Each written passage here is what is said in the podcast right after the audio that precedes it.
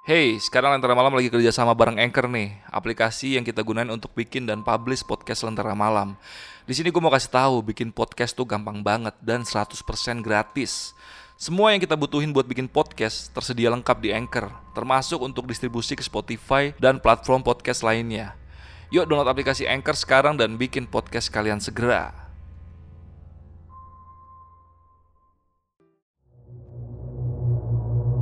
Assalamualaikum warahmatullahi wabarakatuh. Selamat malam teman-teman. Baik lagi di Lentera Malam bareng gue Adit. Sekarang kita lagi ada di segmen Saksi Misteri. Seperti biasa, kalau di segmen Saksi Misteri Gue selalu datengin narasumber untuk menceritakan pengalaman mistisnya. Jadi kali ini kita kedatangan tamu nih Yang kemarin udah pernah cerita di Lentera Malam Tentang cerita Kromoleo Jadi buat kalian yang belum nonton videonya Nanti habis nonton video ini Kalian nonton video itu. Linknya gue taruh di deskripsi Yaudah, kita kenalan dulu sama narasumbernya Sigit dari YouTube channel Panic Room Production. Git, Hup, weh apa kabar Git? baik bang. Kali ini lu mau cerita apa nih Git? Kemarin kan lu cerita Kromoleo ya. Nah sekarang lu yang mau lu bawain kali ini apa nih Git? Kalau cerita sekarang sih gue lebih ke tragedi, sebuah tragedi lah dari kematian seorang yang kemudian meneror warga desa. Oh iya iya, jadi di desa Di tempat tempat- tinggal Dia di tempat. ada yang meninggal dan setelah meninggal dia meneror warga. Iya. Waduh, yaudah jadi buat kalian yang penasaran sama ceritanya, tonton video ini sampai habis dan jangan lupa nonton video si Sigit ini yang sebelumnya tentang Romaleo.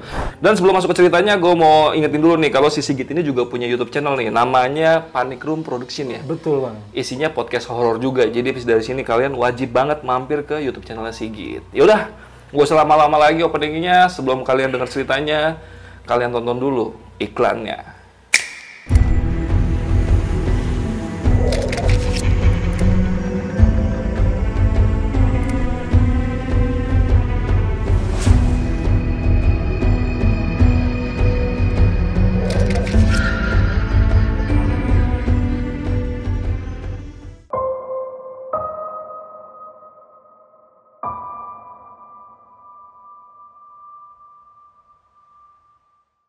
Jadi ceritanya nih begini bang. Waktu itu sekitar tahun 2000-an, tahun 2000 lah pas. Gua masih SMP tapi udah mau naik ke SMA lah. Lagi masa-masa liburan sekolah. Nah gua juga dalam masa penyembuhan nyokap nih orang tua ibu gua itu penyembuhannya di kampung mbak gua. Ini sebenarnya kampung mbak gua nih beda sama yang cerita pertama gua kemarin. Ini di Lampung, di daerah Lampung. Karena waktu itu mbak gua ikut pindah ke daerah Lampung, ikut-ikut saudaranya di sana. Ya semenjak itu gua kalau mudik jadinya ke Lampung nih bang, gitu. Nah waktu itu nyokap juga atau emak nih ibu lagi ada gangguan sakit kiriman lah kayak gitu. Jadi dia disembuhin di kampung mbak gue itu oleh orang pintar di sana. Pada masa itu gue lagi libur sekolah tuh. Dulu kan kalau libur sekolah tuh lama tuh bang ya, hampir sebulan tuh. Nah gue di sana liburan, pas banget cerita yang gue ceritain ini terjadi. Jadi sebuah tragedi tentang maling lah orang yang mencuri sebelumnya gue ceritain dulu nih siapa orang yang curinya itu jadi ada orang namanya dulu Pak Le Gundul artinya Le itu sebenarnya Om kalau bahasa Indonesianya. Jadi dipanggil Le Gundul Le Gundul. Untuk nama aslinya gue nggak tahu. Cuman karena dari kecil itu gue udah sama dia maksudnya gue udah kenal dia sebelum sebelumnya dari lama ya manggilnya Le Gundul aja tuh bang. Orangnya baik. Jadi ironinya nih dia nih orang yang taat bang. Rajin terus ibadahnya kuat nggak pernah ninggalin sembahyangnya gitu. Ibaratnya dia orang yang muslim yang taat lah kayak gitu. Suatu, suatu ketika si Gundul ini nih punya kedekatan nih sama keluarga gua. Dia ini ibaratnya namanya orang kampung kan biasa kegiatannya bertani bang. Nah dia nih nggak punya sawah. Nggak punya sawah karena emaknya juga janda udah sakit-sakitan. Si Gundul nih pemuda lah waktu itu kalau gua sekitar umur, umur umuran 20-an lah segitu jadi gua masih manggil dia Le sih. Karena si Gundul nggak punya sawah dia kerja ikut mbah gua kadang bantuin eh, di ladang kayak gitu bang. Bersih bersihin ladang atau bantuin panen kayak gitu. Cuman ya namanya kerjaan kayak gitu kan nggak bisa setiap hari dilakuin. Kadang ada aja dia nganggur. Di sela-sela waktu nganggur nih ya dia paling bersihin kayak langgar gitu bang. Musola musola kampung. Orangnya rajin bang. Jadi aktif nggak pernah males pemuda yang benar-benar ciri khas orang kampung lah. Orangnya nggak pernah males gerak gitu selalu ada aja kegiatannya dan positif gitu bang. Dia juga deket nih sama anak-anak sama anak kecil bang. Waktu sempat sebelum itu juga sering main sama dia suka diceritain bang. Ceritain pokoknya cerita-cerita kayak dongeng lah kayak gitu. Jadi orangnya akrab lah sama bocah-bocah tuh sama adek gue juga dia akrab. Sama mbah gue udah kayak anak sendiri bang. Dianggap makan selalu di rumah. Pokoknya udah diurus seperti anak sendiri. Cuman kan orang dulu kan nggak sekolah kali ya. Jadi pendidikan itu nggak jadi hal yang utama. Dia itu nggak sekolah bang. Sampai seumur itu dia nggak pernah sekolah. SD pun kayaknya enggak sih setahu gue ya. Pada hari itu gue ikut mbah gue mbah gue tuh yang yang mbah putri tuh bang. Dia punya dagangan lah gitu di pasar jadi waktu itu gue diajak lah ke tempat dia dagang gitu kan. Gue ikut dia. Sampai sore lah dari pagi sampai sore sekitar jam 5 itu. Pada saat itu pas balik nih bang udah kelar. Ada heboh-heboh nih di kampung sebelah. Jadi ada yang bisik-bisik maling maling lah segala macam jadi ada keramaian gue lagi jalan nih sama nenek gue nih bang. Mau balik. Emang bener tuh bang warga itu udah berkerumun banyak banget tuh di tempat itu gitu. Nenek nanya nih sama orang ada apa onopo kan? Ada apa? Ada maling dipukulin katanya. Nggak tahu nih bang siapa malingnya kan belum tahu kan. Ya nenek gua penasaran juga. Akhirnya deket deket deket dilihat itu kaget banget bang. Ternyata si orang yang maling ini lagi dihajar nih bang pakai pak batu kayak gitu dihajar pakai batu ada yang pakai kayu ada yang nginjek nginjek badannya itu. Yang bikin kaget nih yang dipukul itu bang. Ternyata si gundul itu tadi le gundul. Dengan mata kepala gue sendiri nih gue nyaksiin si le gundul orang yang terkenal taat nih agamanya lagi dipukulin karena maling. Sebelumnya gue nggak tahu nih bang kalau itu gundul. Gue masih ngeliatin aja sambil miris lah ngeliat orang dipukulin mau dia maling atau gimana. Gue baru tahu itu si gundul ya setelah setelah saat-saat selesai dipukulin itu bang. Itu kondisinya udah parah. Jadi tuh si almarhum legundulnya ini dipukulin kan sampai mati emang bang sebelum mati itu udah ditelanjangin tuh. Bener-bener ditelanjangin bajunya dibuka celananya dibuka. Habis itu badannya bang diteprok pakai batu segala macem. Setelah itu yang paling bikin ironinya lagi nenek gue sampai nangis gue juga nangis bang. Itu setelah badannya sekarat lagi bang. Dia masih hidup tapi badannya itu kayak udah gerak sendiri bang. Gimana ya namanya? Kayak ayam dipotong itu bang disembelih gelepak gelepak kayak gitu. Pada saat kayak gitu nggak ada sama sekali orang di sekitar situ yang simpatik bang. Nenek gue juga posisinya jauh nih bang. Nggak bisa ngedeket ke si gondol ini. Sebenarnya sih mungkin mau nolongin bang ya. Kan jauh setelah gelepak-gelepak itu dile- disiram pakai ini bang garam. Lu bayangin nih kalau lu luka sedikit aja ke iris itu terus kena garam itu sakit banget ya bang. Itu badan dia lagi habis bonyok bener-bener hancur disiram pakai garam. Kayak cacing kita kasih garam gelepek itu gua yang nyaksin itu sedih bang. Sedih miris ngelihatnya waduh tapi mau gimana? Itu orang ramai banget bang. Udah ngebentuk lingkaran kayak gitu tuh. Kita nggak bisa ngedeket cuman bisa lihat dari jauh gitu. Ada orang jagain gitu bang megangin. Jadi kita nggak bisa ini. Suara kita ngomong juga kayaknya udah nggak kedengeran bang. Orang ramai banget soal sautan udah kayak gitu tuh kan ditungguin itu sampai si badannya diem. Sampai mati ibaratnya. Sampai si legundul ini mati baru tuh. Jenazahnya udah kayak gitu. Nggak berhenti lagi bang. Mirisnya makin miris lagi. Itu si badan mayat itu legundul itu ditarik begitu aja bang sama berapa orang gitu. Tangannya ditarik diseret. Itu namanya pemakaman kampung.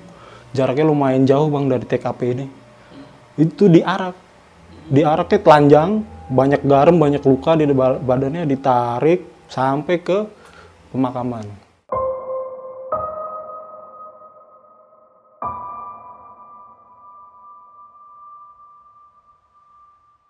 di pemakaman orang udah namanya petani tuh bawa pacul bang. Dibikin tuh lubang itu ya asal-asalan aja. Nggak kayak kita makamin orang normal berapa meter gitu. Kayak ini mah main ga- gali aja. Lempar mayatnya. Gue itu cuma bisa ngikut aja bang. Nggak nggak tahu. Itu masa udah bener-bener udah bener-bener ka- kalut lah. Soalnya di kampung mbah gua itu lagi ada heboh-heboh soal perangkat desanya gitu ada yang korupsi bang. Jadi warga itu kayak semacam gampang tersulut amarah lah. Lagi sensitif. lagi sensitif bener gara-gara masalah itu mungkin lampiasannya ke mana ke mana aja badi lu tau nggak bang yang diambil sama si gundul ini? Ini setelah kejadian itu ya setelah rame-rame itu baru ketahuan itu bang. Yang diambil apa? Ternyata itu cuman uang 500 perak bang uang monyet gue inget banget. Uang monyet kalau lu pernah inget uang gopean tuh yang gambarnya monyet sama kayak obat warung gitu bang. Karena emaknya dulu itu sakit gitu kan. Udah batuk-batuk terus terus badannya meriang. Mungkin si Gunung nggak punya duit ya kan? Namanya orang kerja serabutan hilap lah dia. Itu kejadiannya di kampung sebelah bang. Dia ngambil wa- obat itu sama uang itu tanpa sadar si yang punya ininya apa yang punya warungnya tuh spontan teriak maling gitu kan. Nah begitu teriak maling gitu kejadiannya langsung rame tuh orang berbondong-bondong datang. Nggak nggak nggak ditanya lagi tuh maling apa maling apa. Kalau misalnya itu orang tahu lah apa yang dimaling mungkin nggak sampai segitunya gitu bang. Orang cuma uang 500 perak kayak gitu ibaratnya. Setelah itu mayatnya dimasukin gitu aja ditutup pakai tanah jadi acak-acakan aja gitu. Nggak dikasih mandi dulu nggak dikasih pakaian atau apa. Udah nggak dikasih nisan lagi batu badannya. Jadi supaya orang tahu nih katanya ini kuburan maling. Itu belum tahu tuh bang yang dimaling apa. Jadi orang bener-bener wah kayak orang gila semua bang. Ya nenek gua ya cuma bisa nangis sama gua. Nggak bisa apa-apa namanya nenek-nenek bang. Gue juga belum dewasa gitu belum punya kekuatan buat lantang gitu bang. Setelah sehari setelah kejadian itu besokannya lah gitu si pemilik warung ini tahu tuh bang yang dimaling kan barang-barang receh kayak gitu ya. Setelah kejadian itu tuh rame di kampung itu masih ngomongin tentang si gundul-gundul itu ya. Baru mereka tuh sadar yang yang warga-warga yang udah mukulin ini. Maksudnya barang yang diambil sama dia itu kan cuman buat obat emaknya yang lagi sakit. Nggak nggak bernilai sama nyawanya dia. Itu udah terjadi kepanikan tuh bang di kampung itu ibaratnya dia nyesel lah cuman udah terlanjur terjadi. Pada saat itu juga emosi lagi muncak mungkin warga. Tapi ya apa boleh buat? Udah terlanjur mau mati kali pikirnya si gundul nih. Hajar aja terus gitu kan. Berarti dia mencuri untuk ngobatin emaknya. sebenarnya ya mirisnya di situ. Makanya gue bilang ini ironis sih. Obat itu paling berapa sih? Iya, iya. berapa ribu lah bang.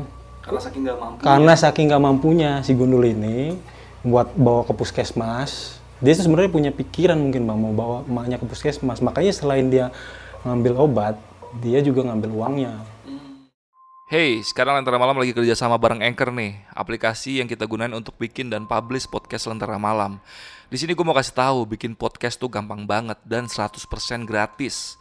Semua yang kita butuhin buat bikin podcast tersedia lengkap di Anchor, termasuk untuk distribusi ke Spotify dan platform podcast lainnya. Yuk download aplikasi Anchor sekarang dan bikin podcast kalian segera. nggak lama nih besokannya mungkin ya berarti dua hari setelah Legundul ini dihajar masa ini pada warga di kampung itu mulai dapet teror nih si Gundul ini mendatangi rumah-rumah warga di kampung itu bang. Setiap habis maghrib lah. Setelah habis maghrib pertamanya warga itu ya pemilik warung itu bang pemilik warung itu orang pertama yang disamperin sama si hantu si Gundul ini bang. Mantu si Gundul ini. Jadi menurut pengakuannya warung itu cerita-cerita dia nih pada saat itu habis maghrib menjelang isya rumah kan sepi tuh bang ya. Di namanya di kampung kan maksudnya suasananya nggak rame kayak di kota gitu kan. Itu terdengar ketukan di depan rumah dia. Itu warung udah tutup dia. Emang warung itu setelah maghrib tutup. Nah setelah itu ada ketukan ya dibuka aja bang. Nah tiba-tiba yang dibu- begitu dibuka itu ternyata penampakan hantu Legundul dari pengakuannya nih itu wajahnya hancur. Ya pok- pokoknya bener-bener menyerupai orang yang habis dipukul itu si Legundulnya itu. Seperti itu dan yang mirisnya lagi dia nangis bang si hantunya itu. Itu yang begitu dibuka kan kabur nih orang takut ya. Tapi kan pintu masih kebuka nih. Pada saat itu kan dia dia nggak pingsan sih. Dia dia masuk ke dalam si gundul ini nangis. Dia ngomong pada saat jadi hantu pun dia sebenarnya nggak ada niat jahat sih bang kayaknya bang. Nggak pengen balas dendam atau gimana. Dia itu cuman minta baju bang. Minta baju katanya kedinginan. Penampakannya itu ya nggak tahu dia pakai baju atau gimana tapi udah lumuran darah semua bang. Kayaknya sih telanjang ya bang ya? Udah pelumuran darah gitu itu tanah katanya mukanya udah garam tanah udah jadi satu sama kulitnya sama darahnya itu kering dan nangis. Minta baju. Dia kedinginan di kuburan. Nah itu kan walaupun seperti itu orang takut bang. Hantu kan dia tahu itu yang dia yang dia bunuh gitu si pemilik warung itu. Ya dia pingsan juga mungkin si pemilik warungnya ini dia pingsan udah. Mulai dari saat itu sampai seminggu ke depan itu teror terus kejadian bang. Semua warga di kampung itu satu persatu didatengin sama arwahnya Legundul ini. Selalu permintaan yang sama. Jadi sebelum datang nih dari cerita salah seorang warganya juga sebelum si hantu Legundul itu datang ke rumah dia udah mulai bau amis di rumahnya itu. Di sekitar rumahnya udah mulai bau amis. Nggak lama setelah bau amis pintu diketuk nah warga kan lama-lama udah tahu nih bang bahwa itu si gundul nih yang datang. Nggak ada yang buka pintu bang nggak ada yang berani. Jadi setelah habis maghrib bener-bener kampung itu kayak kampung mati. Nggak ada orang yang berani keluar ada yang ngetuk pun nggak nggak mau dibuka pintunya. Semuanya ketakutan. Selang berapa hari ya semingguan lah itu. Jadi mungkin mereka udah diskusi nih sama kepala desanya segala macem. Karena mbah gue ini orang yang dekat sama si Pai Gundul ini bang ya. Ibaratnya seperti orang tua angkat suka ngurus dia gitu beberapa warga sama kepala desa. Jadi ini kepala desa tapi ini kan kampung nih bang. Namanya kampung itu kan dipimpin beberapa kampung dipimpin sama kepala desa. Jadi kepala desanya itu sama sama kepala desa yang mbah gua cuman beda kampung. Datang ke rumah gua ke rumah mbah gua itu sama beberapa warga itu nyeritain kejadian kampungnya diteror sama si Legundul ini. Yang mbah gua di situ reaksinya marah bang marah kata mbah gua tuh ini akibat ulah kalian sendiri gitu. Yang suka main hakim kan gitu. Ya terima akibatnya lah kata mbak gua. Mbak gua tuh tadi udah nggak mau nggak mau tahu lah bang itu urus saya sendiri gitu kan. Dia yang udah lakuin ya mereka yang tanggung jawab gitu. Cuman setelah lama dibujuk sama tokoh-tokoh desa juga akhirnya mbah gua mau nih ngebantu. Jadi mbah gua kan yang dulu pernah gua bilang orang ngerti ya bang ya? Paham dia seperti itu jadinya warga nih pengen solusi lah gimana nih caranya supaya hantu gundul nih nggak gangguin lagi gitu. Akhirnya mbah gua mau tuh cuman dia minta satu syarat. Apa pun yang diminta si gundul hantu si gundul ini dia harus dilakuin sama warga gitu loh. Nah akhirnya mbah gua lakuin itu bang. Mbah gua bermalam di kampung sebelah itu jadi dia masukin nih rumah-rumah warga. Jadi malam ini misalnya di rumah si A dia nginep di situ cuman nungguin hantu si gundul ngetok itu bang. Itu sampai berapa hari dia baru ketemu tuh akhirnya. Pada saat hari ketiga atau keempat gitu dia pas lagi di rumah warga bener tuh bau darah amis nyengat banget terus pintunya diketok. Itu yang rumah itu yang punya rumah itu udah ketakutan si gundul nih kan datang. Mbak gua bukain pintunya bang. Bener aja kan dia berhadapan langsung sama arwahnya Legundul ini nangis itu. Si hantunya Legundul kata mbak gua ya. Mbak gua cerita jadi diajak ngobrol sama mbak gua nih dari hati ke hati lah ibaratnya gitu. Maunya apa terus pengennya bagaimana gitu. Setelah dilakukan ya ritual-ritual kayak gitulah. Di, dilafazin doa segala macem. Akhirnya ditemukanlah jawaban bahwa si gundul harus dikasih nisan bang si makamnya itu dikasih nisan dan dikasih apa namanya kain putih. Jadi si makamnya itu pengen ditutup pakai kain putih. Itu adalah simbol dari baju yang dia minta. Akhirnya itu warga semuanya setelah tahu kejadi apa solusinya seperti itu, mereka akhirnya bonong-bonong nih ke makamnya lagi. Itu bener-bener makamnya dibongkar lagi, jenazahnya diurus sama warga itu dimandiin segala macem walaupun nggak disolatin kayaknya lubang makamnya itu didalemin supaya lebih layak lah. Setelah itu dimakamin dikasih kain kafan dikasih batu nisan ditutup pakai kain putih. Begitulah.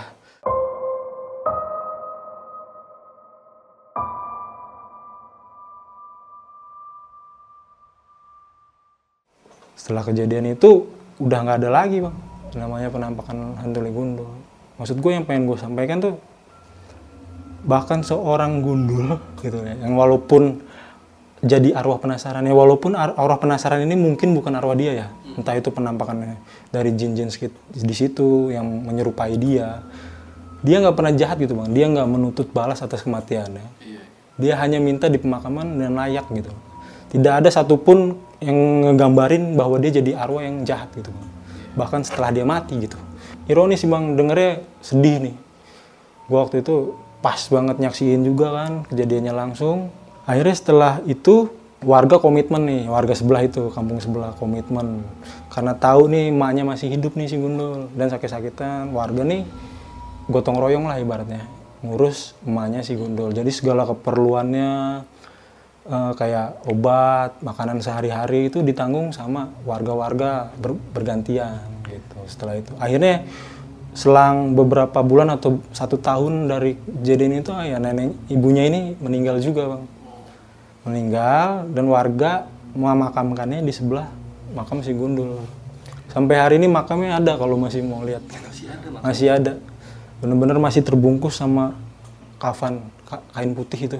Begitu aja bang cerita dari gua. Itu pengalaman gua yang paling pahit di hidup gua. Gua nyaksiin sendiri kematian orang yang dekat sama gua dengan mengenaskan secara ironis dan akhirnya tuai tanam. Gitu. Apa yang mereka perbuat apa yang mereka lakukan menjadi buah sendiri yang harus mereka tanggung.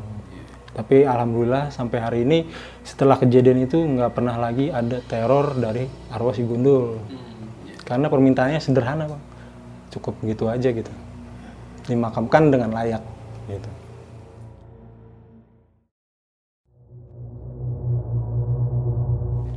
Oke, itu tadi cerita dari Sigit dari YouTube channel Panic Room. Jadi buat kalian abis dari sini mampir ke YouTube channel Sigit, tapi jangan di close dulu. Gua mau ngobrol-ngobrol sedikit nih tentang cerita yang tadi dibawain sama si Sigit ini. Oke, Git, kita ngobrol-ngobrol sedikit ya tentang cerita lu yang tadi lu bawain ya. Nah, ini kan kejadiannya tahun 2000 ya. tahun 2000 bang Ya. Itu tadi seperti yang lu bilang di akhir cerita kan berarti makamnya masih ada ya. sampai hari ini masih ada Sampai hari ini masih ada. Jadi buat orang-orang Lampung mungkin kalau ada yang tahu kalau yang nge-notice tahu lah ini cerita Iya, iya, iya. Karena cukup cukup santer nggak sih di daerah itu kejadiannya? santer dulu itu kampung itu heboh jadi ada korupsi dari pegawai desanya lah perangkat desanya pernah juga dulu ada rumahnya itu mau dibakar itu rumah si perangkat desanya itu jadi Oh. Iya, iya, warga tuh masih emosi-emosinya lah. Iya, iya. Kondisi politik lagi panas lah di daerah itu Benar. waktu itu ya. nggak lama dari tahun 98 juga kan waktu itu Iya, kondisi politik kita masih belum stabil Iya, iya, iya. Gue sih mirisnya itu sih yang tadi sempat gue tanya juga tuh pas di tengah cerita tuh Git. Yang masalah tentang ternyata dia ngambil apa namanya nyolong barang itu obat sama duit untuk keperluan ibunya yang lagi sakit ya. Iya. Itu sakitnya kondisinya kayak gimana sih ibunya? jadi sakit tua sih bang sebenarnya Oh. karena janda tua jadi si Gundul ini udah dari umur kecil 8 tahunan gitulah katanya sih udah jadi anak yatim Heeh, bapaknya nggak diurus ada. tuh. seorang sama emaknya Hmm. emaknya kan buruh tani suka kerja berat Iya. sakit tua aja sih sebenarnya Oh. jadi suka batuk batuknya ngeluarin darah Iya, iya. sama mbah gue juga sebenarnya udah sering bang dikasih obat kayak gitu atau santunan lah cuman mungkin itu lagi apesnya dia Iya, dia iya, nekat kayak gitu Iya, iya. Mungkin udah buntu kali pikirannya. ya. Dan mungkin itu kejadiannya nggak mungkin terjadi kalau dia nyolongnya di kampung lu ya. seharusnya Karena kan dia cukup terkenal kalau anaknya itu soleh lah. Ibaratnya di daerah kampung lu itu, ya dia anak baik-baik lah, anak positif lah. Iya, Bang. Itu kejadiannya kan di sebelah kampung. Kampung Makanya sebelah. dia bisa dipukulin sampai Iya. seperti itu. Itu juga yang jadi analisa gua bang. Kalau itu si Gundul maling itu di kampung gua sendiri, mungkin nggak bakal segini gitu. Iya iya iya. Ini karena mungkin di kampung sebelah orang-orang nggak kenal dia, Iya, cuman tahu spontan dari teriak maling kayak gitu aja orang langsung ber. Iya iya. iya. Kan kejadiannya kan dia baru ngomong yang gara-gara eh, pedagang warungnya cuma baru ngomong maling. Maling, Bang. Dia sendiri pun belum tahu apa yang dimalingin. tahu yang dimalingin apa. Dia tahu malingnya apa itu setelah si Gundul udah dipukulin habis-habisan. Iya, Sebelum disiram garam itu bang, Iya iya. tangannya itu kan masih ngegem nih. Iya iya. Akhirnya kan dia udah karena terlalu sakit nih nahan sakit akhirnya dia lepas nih. Itu baru kelihatan yang dimaling tuh. Oh, uang sama obat itu bang. sama obat. Mungkin paramek kali ya itu obatnya nggak tahu juga bang. Bisa jadi ya. Gila sih emang itu kejadian miris banget sih. Iya. Ya berarti itu bisa jadi buat contoh lah buat kalian-kalian. Kalau misalnya ini kadang-kadang masih sering terjadi nih gitu. Iya. Kejadian-kejadian kayak gini karena iya di kampung gue juga di daerah Kebumen itu dulu pernah ada kejadian mirip, cuman itu dibakar. Hmm. Cuman gue juga nggak tahu itu dia malingnya maling apa ya. Cuman ya sama ibaratnya intinya main hakim sendiri itu ya nggak baik lah. Iya. Sama sama kayak kisah yang di Bonsi tadi itu udah wah ternyata ya itu dia mirisnya itu ternyata ngambil obat itu bukan buat seneng-seneng, buat ibunya sendiri yang lagi sakit. Dan itu kan dikuburinnya yang awalnya itu itu tanahnya cuma cetek tuh nggak sampai dalam. Iya, orang cuman asal pacul aja. Iya, gue kan nyoksin tuh bang dari belakang tuh ngikutin waktu diseret itu kan. Ya gue lihat juga dari jauh tuh. Iya iya. Di cuman alat ah cuman dicangkul-cangkul sedikit, dilemparin aja gitu udah. Ditutup diinjek-injek tanahnya udah gitu dong. Iya, iya. Dan poin yang bisa diambil di sini si Gundul itu selama hidupnya baik, saat jadi arwah pun itu juga nggak tahu itu arwahnya atau jin yang menyerupai ya. Iya, iya. Tapi intinya kalau dari cerita Sigit ya tadi ya ibaratnya kita ambil aja itu arwahnya lah. Dia tetap berperilaku baik ya. Dia cuma minta dikuburkan dengan layak. Makanya dia minta sama warga-warga lain dengan cara mungkin meneror itu ya. Tapi nerornya nggak ada yang gangguan ya, cuma minta baju ya. Sebenarnya cuman minta baju, cuman kan namanya wujudnya hancur gitu ya orang takutnya Iya, iya. Di- dikira mau balas dendam apa gimana kali. Iya, iya. Dan baru ketahuan pas setelah komunikasi sama kakek lu. Iya, karena dari kakek gue itu. dan dia minta dikuburin dengan layak. Berarti itu kan sempat dibongkar lagi ya? Itu udah semingguan lebih kali ya? Iya itu waktu bongkarnya terus terang gue nggak ikut karena mbah gue juga ngelarang. Ya mungkin karena supaya gue nggak ngeliat itu. Jadi, tapi pada saat dibongkar diceritain sama mbah ya mayatnya udah kayak basah gitu bang, Udah membusuk ya? membusuk, Iya, iya, iya. udah air gitu seperti air. Gitu. Iya, Karena kondisi fisiknya pun karena darah-darah udah belepotan, ditambah garam. Iya, iya. itu sih paling. Wah gila, lalu cobain aja deh. Lempar garam tuh ke cacing. Waduh. Iya kayak gitu bang. Uget-ugetan Perbandingannya kalau lo ada cacing lo kasih garam blojotan itu kayak gitu yang gue. Iya, iya.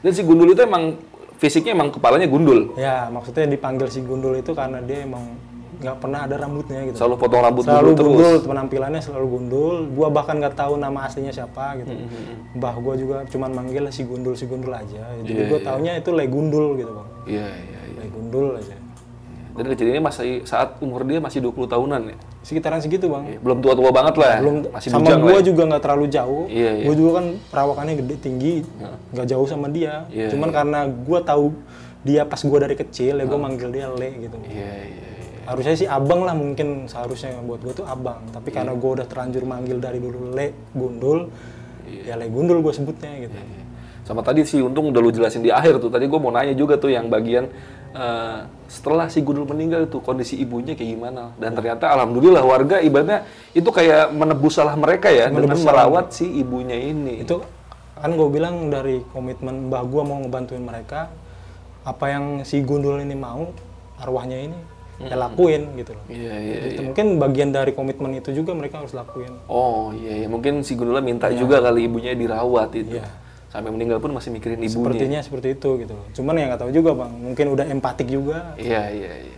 Yaudah, paling segitu aja. Thank you banget Sigit udah mampir di Lentera Malam lagi. Dan buat kalian jangan lupa mampir ke YouTube channelnya si Sigit di Panic Room Production. Jadi di situ juga ada cerita-cerita horor ya, ya gitu ya. Yang cerita itu udah sempat lu angkat juga di situ ya. Cerita ini gue bawain versi sudut pandang orang pertama lah Oke, oke. Jadi buat kalian yang pengen ngerasain sensasi lain dari cerita itu, Iya. boleh mampir ke eh, channelnya si Sigit ini. Yaudah, paling segitu aja malam ini. Sekali lagi thank you banget, Git. ya bang Gua Adit dari Antara Malam, Sigit dari Panic Room Production. Bye.